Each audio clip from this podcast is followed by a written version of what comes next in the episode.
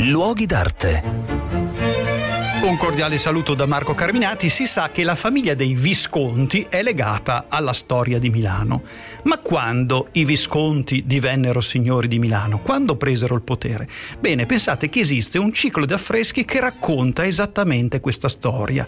Il ciclo di affreschi si trova nella Rocca di Angera, oggi di proprietà dei Borromeo, ma costruita a suo tempo dai Visconti, ed è un ciclo profano, storico profano, tra i più completi del Medioevo italiano. Tra l'altro, la fortuna vuole che noi conosciamo la fonte, cioè la storia che sta dietro questi dipinti, storia che venne scritta da un frate domenicano che si chiamava Stefanardo da Vimercate. Questo signore scrive alla fine del 200 le vicende che portarono i Visconti a diventare signori della città. E come erano queste vicende? Beh, gli affreschi in qualche modo ci aiutano nel racconto, perché in realtà i Visconti erano stati cacciati da Milano dai predecessori, cioè la famiglia dei Torriani, e a un certo punto l'arcivescovo Ottone Visconti organizza la riscossa.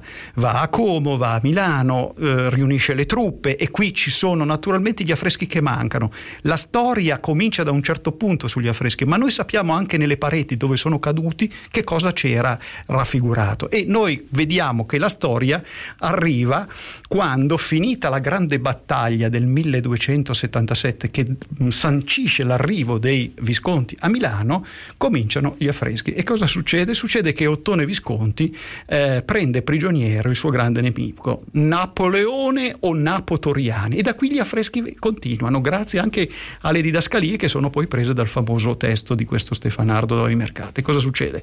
Questo povero signore viene imprigionato, portato a Como nella torre del Baradello, e poi c'è la grande scena del trionfo. Qual è il trionfo? Che finalmente Ottone Visconti e i nobili che per 18 anni erano stati fuori dalla città entrano in pompa magna a Milano, e noi vediamo questa città con la basilica di Sant'Ambrogio, i monumenti e tutta la cittadinanza che finalmente accoglie a braccia aperte il nuovo vincitore, cioè Ottone Visconti.